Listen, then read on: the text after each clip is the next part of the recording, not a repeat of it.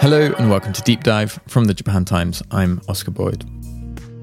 In early November, 18 months after Japan shut its borders to new entries, it finally seemed like things were moving again. The borders were open to new long term residents and some short term business travellers. And for students like Daniel, this was the first opportunity to move to the country since the pandemic began. I was leaving on the 29th for a December 1st arrival. I had my bags packed. I had gotten my COVID test the day before and gotten the results at around noon. Was going to get up the next day and literally do some cleaning, get a sandwich, and get in a ride share to the airport. Like many students, Daniel had been taking his classes remotely. And with the border restrictions relaxing, he was excited to finally be able to attend his classes in person. But on Monday, just as he was preparing to leave for Japan, Prime Minister Kishida announced that the borders would once again be shut to new foreign entrants, dashing Daniel's plans and the hopes of the hundreds of thousands of people like him who are planning to move here.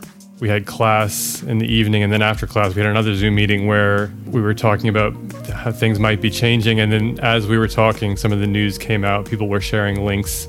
About a half hour after that Zoom, it became pretty clear that we were likely not going to be able to go. Uh, so I went to bed around midnight, got about three hours of sleep, and then uh, checked my phone. And then at that point, realized it was, wasn't going. And so I started kind of in the middle of the night unraveling reservations and trying to get refunds for whatever I could. And how have you been feeling about the whole situation? Um, I mean, it's the I think the mental strain has been the toughest part. Like just the stress of of running around, getting everything ready. I was really looking forward to just sitting down on the plane and you know where you know that where you're going to be for the next 12 hours, uh, flying over the ocean. You know, so that's a disappointment for sure. Unfortunately, if I had left the day earlier, I might have made it. On this week's episode of Deep Dive, Japan Times contributor and cross cultural communications consultant Rochelle Kopp joins me to discuss the changes at the border and how they are affecting the people who hope to one day call Japan home. Rochelle Kopp, welcome to Deep Dive. Thank you so much for joining me again. Thanks for inviting me. Glad to be here. Well, you're joining us at a very timely moment because once again, there seems to be complete chaos at Japan's borders this whole episode was originally supposed to be about how the borders were opening up again. But about 20 minutes before we were due to record on Monday, there came the announcement that the borders would once again shut to new foreign entrants. So, could we start with you talking us through the events on Monday? Oh, certainly. So, there was all of a sudden one of these things that we tend to see in Japan of this thing is coming, this thing is about to happen. But it was in this case, not a day or two or a week before it happened, but just hours, that, oh, Japan is poised to not let any non Japanese other than residents into the country. Mm-hmm. And then in the afternoon, uh, Prime Minister Kishida gave a press conference in which he announced that starting at midnight, no non Japanese other than residents would be allowed into the country. えー、まずは外国人の入国については11月30日、えー、午前0時より 全世界を対象に禁止をいたします。And what did this come on the back of? Well, it comes on the back of a very, very long time in which new residents, including students and business people, were not able to come into the country. And finally, in early November, the country had said, okay, we're going to start letting people in. Right, this was the announcement that came on November the 8th that students, technical interns, and short term business people would be allowed to enter Japan again. Exactly. So there were a lot of people actually getting ready to enter Japan again, many of them scheduled to be on planes in this coming week, that all of a sudden are told, no, you can't come. So lots of people's plans have been thrown into complete disarray, especially after having been not able to come to Japan for so long, finally getting the okay, people were getting excited, their hopes were up, and now to have them dashed again is, is very painful for a lot of people. And what was the reason given for the border restrictions being put back in place like this? Well, this was in response to the sudden emergence of the Omicron variant. And so this is a um, recently emerging variant that is of, of great concern. Mm.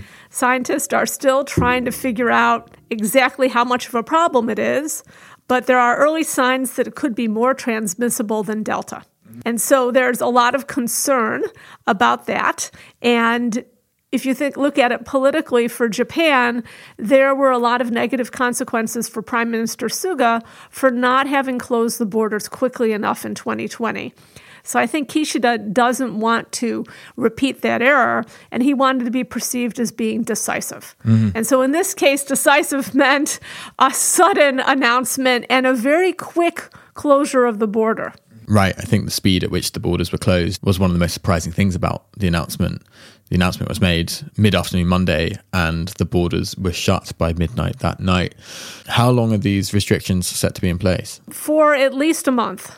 And I think basically the Japanese government is waiting to see what happens with this variant mm-hmm. and decide from there. And this will be familiar territory for a lot of people who've been hoping to get into Japan for a very long time because previously we've had things extended by a month and then right, right. another rolling, month and then another yeah, month. rolling type of things. Yeah, mm. so it's it's the similar thing. Yes. And do we know how many people are estimated to be waiting to move to Japan currently? Um, it's three hundred and seventy thousand people. And my understanding that it's about 140 or 150,000 of those people are students. Okay.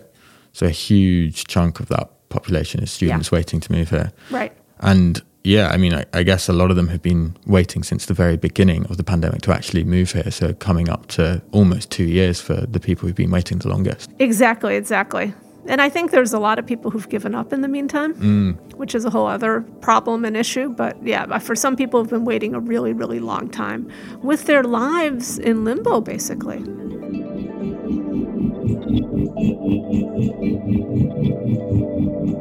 Let's go back to the beginning of November when the border restrictions were relaxed. I think this was a period of hope that Japan was really on the road to reopening. Vaccination rates were very high, case counts were very low. Right. So at the beginning of November, what policies were put in place at the border and how did things stand before the Omicron variant caused the recent reclosure?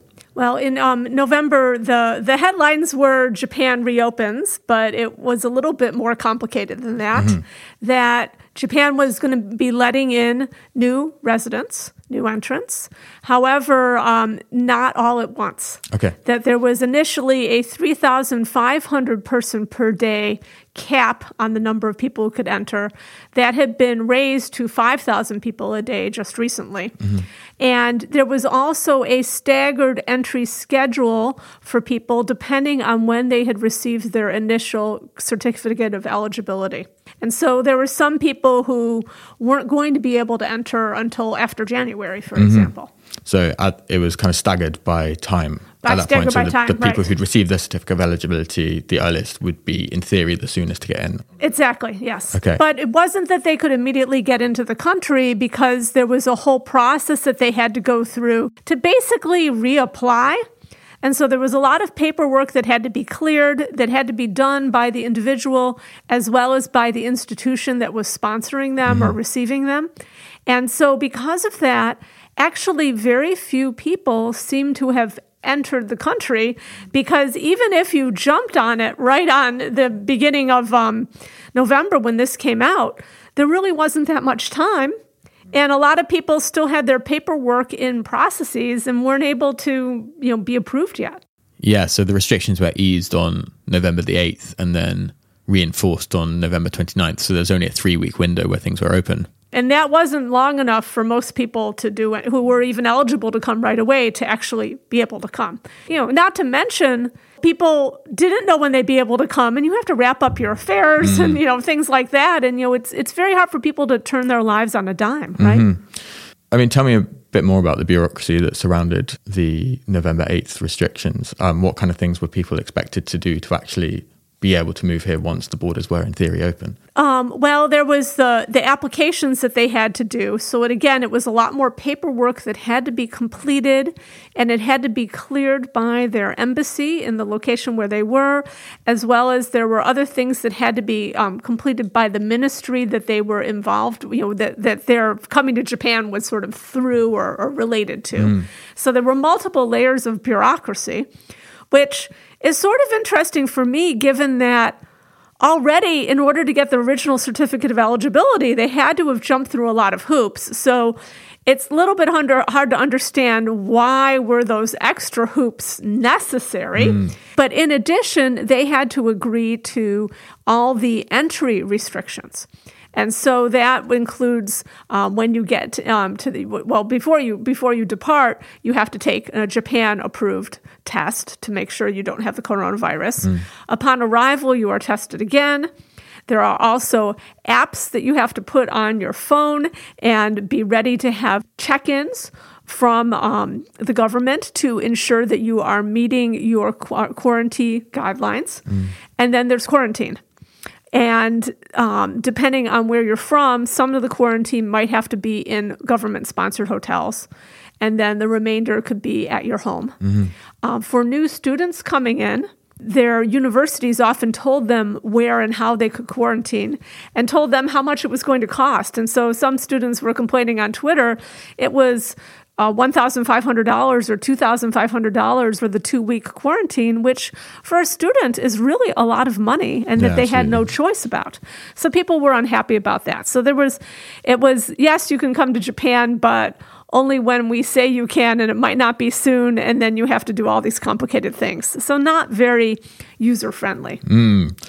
but it, it, did seem that there was some level of hope surrounding this announcement though i right. mean this was there was that brief period of opening towards the end of 2020. Right. This really was the first significant reopening of the borders since the restrictions came right, in right. April of 2020 originally.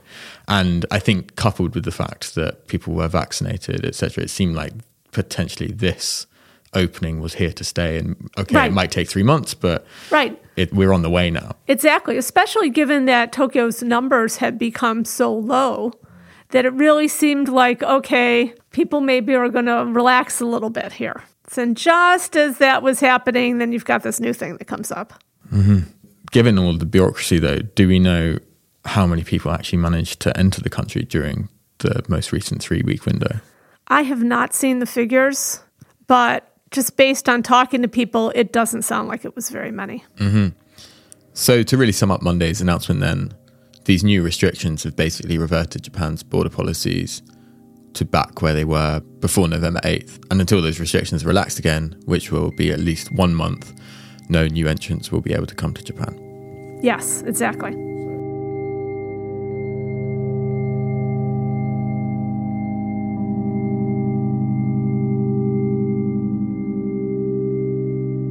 What kind of reactions have you seen or have you heard from people you've spoken to about the latest restrictions?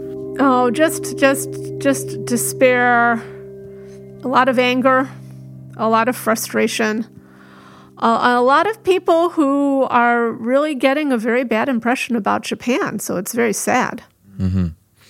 Something I've seen people talking about in reaction to this is the confusion and frustration around why new residents are being singled out in these policies. I understand why Japan might want to limit the number of short term travelers here, but to me it seems that someone who is planning to move to Japan as a longer term resident and who is willing to follow the quarantine procedures, that that kind of person is no more at risk of bringing in a new variant than a returning foreign resident or a Japanese citizen who is allowed to leave Japan and come back. So I'd like to put that question to you. Why is this group being denied entry? Um, to be really honest, I don't think that there's any scientific justification for it. And I really think that it's all political. That this idea of having strong closed borders has become a huge political football on both ends of the political spectrum. And the government wants to be perceived as being tough on border enforcement. And that means you have to keep someone out. Mm. And so the new entrants, they're, they're sort of the easy group. You, have you've kept out tourists, but that, that, then the next group is the new entrants. Mm. And so I just feel like it's a, it's a political thing, really. Mm. Well, it seems to defy all logic, especially when you you know contrast it with the treatment of Olympic athletes, for example, who were able to come all through the summer and were, as much as they are brilliant athletes, temporary visitors to Japan. They right. came for the two, three weeks they were here and they left very quickly. Right. And and all the and the whole entourages that came with them, right? And then we also have other groups. We have professional athletes. We have DJs. We have ballerinas. You know, there are all sorts of performers who are being allowed to come to Japan. And so, why is it okay for a DJ to come from the United States and quarantine for only three days? Mm. Whereas not okay for a student to come who's willing, who's vaccinated and willing to quarantine for two weeks. It makes absolutely no sense. But the problem is the um, opposition parties, as well as the right wing part of the you know, kind of conservative party, both are talking about having strong closed borders all the time. Mm. And even the opposition made it um, a big issue in the last election. But, so it's, it's, it does seem strange, but it just somehow has become a political thing. Well, to that end, is anyone putting any pressure on the government to try and ease restrictions on new entries? If not immediately, then at least once there's a better understanding of the Omicron variant. Right. So I think that there has been a kind of a very consistent voice from the business community, from the foreign business community. Mm. So the um, European Chamber of Commerce, British Chamber of Commerce, and American Chamber of Commerce together have been issuing white papers on this topic and leaders from those organizations have been speaking out in the press and you know putting out press releases etc so i think that there has been you know sort of a, a public relations and lobbying effort from the foreign business community. Mm-hmm. i know that keidanren which is the japanese business organization has been also um, pushing for more open borders. Their emphasis has been more on business trips and enabling Japanese to take business trips or enabling non Japanese business people to visit Japan. But in general, they're hoping for more people to be able to get in. And I can only assume that Japanese um, language schools and universities and other groups that are hurt by this must be talking to their various ministries about mm. the problems, but you know how much they're able to lobby and how much effect that has is another question. You know, and there has been some you know coverage in the Japanese media of you know Japanese language schools and how the problems they're having. There have been articles introducing students and how frustrating it is. So there's been some coverage, but I think most people are not really aware of of how many people's lives have been turned topsy turvy by this. Mm-hmm. To me, this particular round of restrictions seems so especially cruel because they come at a time when Japan is doing very well with its vaccination rate, it has very low case numbers. And I think there was a lot of hope that this opening would be here to stay. So, do you get the sense that this round of restrictions is or might be the final nail in the coffin for some people when it comes to moving to Japan because of the way in which their hopes were so suddenly dashed. Yeah, that's definitely the feel that I'm getting from just just from seeing people on Twitter. That's sort of like, okay, that's it. I'm done. I can't take this anymore.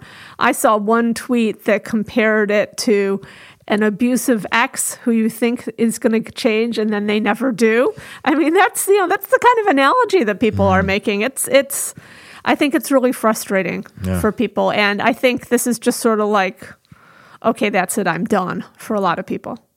You know, how does Japan compare to other countries on this issue? Because mm-hmm. I understand, for example, Israel, I think, has imposed very strict border measures that are preventing most new entries. and, um, and U- Morocco also. Mm, uh, the UK hasn't closed its borders, but it's re-upped some. I think it's re-upped the need for PCR tests before you arrive in the country, which they were kind of playing down beforehand. So there has been reaction to this around the world, but how does Japan compare to those other countries? You know, Japan is definitely the more more extreme ones. So right now, as I understand, it's Israel, Morocco, and Japan are the only ones that have completely stopped, um, you know, non-residents from coming into the country. So it's definitely on the strong side compared to others. Well, last time we had you on the podcast, you spoke about Japan's pre-pandemic ambitions to kind of really internationalize its universities to show that it was this could have an international student body and then was actually very successfully doing this pre-pandemic. So I wonder what you think the long-term effects of this policy will be. You know, it's a very good question because on one hand, this is a pretty devastatingly bad image problem that Japan has created. Hmm. On the other hand, Japan has such strong soft power, and there are so many people who are interested in Japan. And the people who might come to Japan to study in Japan, if we're looking long term, like 10 years or 15 years in the future, are now, now small children and not paying attention mm. and might not remember. So I, I wonder what kind of effect it'll have. I mean, I think it is definitely having an effect, but and will have an effect. But I don't think it means that no one will ever want to come study in Japan ever again because Japan's so appealing that so many people want to come here, right? Mm-hmm. Do you see things improving in the short term? Oh boy. I mean, it really depends what happens with this new variant and how bad it is. Mm. And so, it, without seeing how that plays out, it's hard to say. I, I don't see Japan being in a hurry at this point to let people in. And I think you know the the way that they did this particular reclosure shows that you know politically for the government that sort of throwing this particular group under the bus is not what they're concerned about. They're more concerned with projecting an image of having a strong and secure border against coronavirus. Exactly, and being decisive against you know issues with the coronavirus. And you know, in, you know, in tweets in Japanese, I was seeing, oh, Kishida Prime Minister had a um, or made a heroic decision, and so his image of doing that, I think, is a lot more important to him as a short term political plus than the long term minus related to a bunch of disgruntled foreigners who are unhappy anyways and you know you know sort of it's almost like a sunk cost at this point unfortunately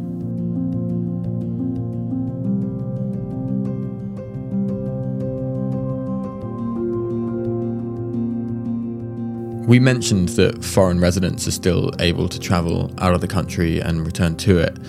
But I wonder if these new restrictions have made you think differently about traveling outside of Japan. You know, as a current resident, what I would say is this makes me nervous. Mm. That who knows what Japan would do next. And if I were to leave Japan, what might happen? Right. So it just makes you nervous. And there was a tweet yesterday um, from Japan's opposition that was saying, oh, well, how come residents aren't being barred from coming back? And so trying to include foreign residents again, like they were in the past, which of course, from you know residents' point of view, is kind of a nightmarish suggestion. And they got the, the tweet got ratioed and seems to have been deleted.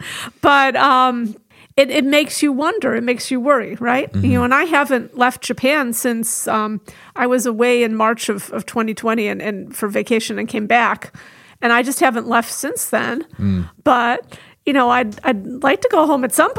You know, I haven't seen my mom in all that time, right? So.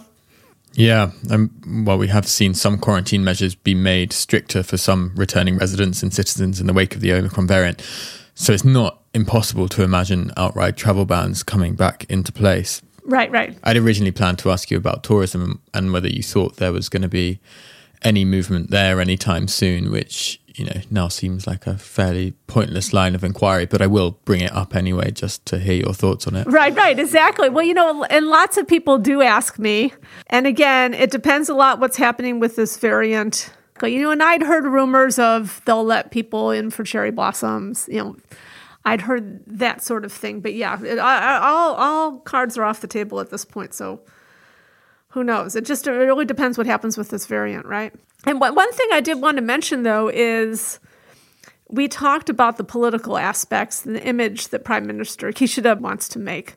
Um, there's also this this issue. You know, my specialty is is kind of Japanese organizations and Japanese culture, and Japanese culture is very very risk averse. And so I think it's significant. You know, we see in this case that Japan is one of the first countries to completely close its borders um, due to this variant. But the fact that in Japan, being extra careful is something that culturally people really like. That that I think feeds into all these border restrictions. Mm. That the the people want to see the government being extra careful even if it's over careful. You know that plays well in japan. So i feel like there's this cultural aspect as well. I mean when you think along those lines it makes it seem like again, we could be back in that situation where these restrictions get extended and extended and extended. You know, they're going to lean more towards keeping the restrictions in place rather than opening things up anytime soon. Yeah, I think so because I think with risk averse organizations, you always want to be careful, and no one wants be, to be the one who makes the decision that leads to a problem. Mm. So, better safe than sorry is what risk averse organizations do. And we see Japanese government is acting completely in accordance with that idea. And the other thing that, you know, just for me, I, I look back and I feel like, oh, this is really a shame, was because this is such a political issue they delayed that November 8th announcement. Mm. That really, given how low the numbers had started to become in Tokyo, really there's no reason why, even in like September, October, that they couldn't have started letting people in. Even if they let in a really small number, they could have started doing the processing but they didn't want to do anything until after the election because it was such a political football. Mm. So I feel like that's really unfortunate too in terms of timing because because as soon as the election happened, then they they announced it, right? Mm, right. The election was on Halloween on October 31st, and then the new border policies were announced on November 8th. And the unfortunate result of that delay was this very short window where people could actually get in. Yeah, exactly, exactly. It's it's really it's so unfortunate. That's the only place to leave it, really, is that this whole situation is incredibly unfortunate. And if you're listening and you have been affected by this, I can only offer my condolences and say that I hope that the situation rights itself soon. Well, exactly, exactly. Yeah. And and the thing is, you know, for people who have jobs, you I think they're just going to wait and they're going to keep doing them remotely and then their job can help them have an orderly way to get to Japan when it's okay. There's support from the company. I feel like the students are the ones who are in the harder position. Because again, how long as a young person are you going to be waiting? And what's the opportunity cost of your time? Um, for a lot of students, it's not going to make sense to wait any longer. And again, just the fact that there's so many people who were the people who are enthusiastic about Japan, that Japan as, the, as a country should really want to have coming to Japan and experiencing Japan not be able to, and who instead end up with this incredible grudge or unhappiness against Japan is just a huge soft power, you know, shoot yourself in the foot kind of thing, right? And on that note, thank you very much, Rochelle. Okay, you're welcome.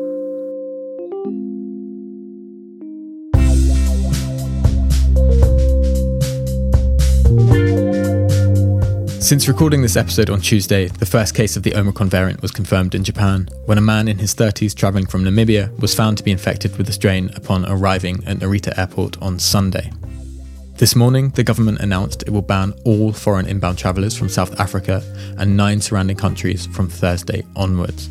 Later in the day, the Ministry of Transport asked airlines to suspend all new bookings on flights to Japan from one month starting December the 1st, describing this as a temporary and exceptional measure until the Omicron strain is better understood.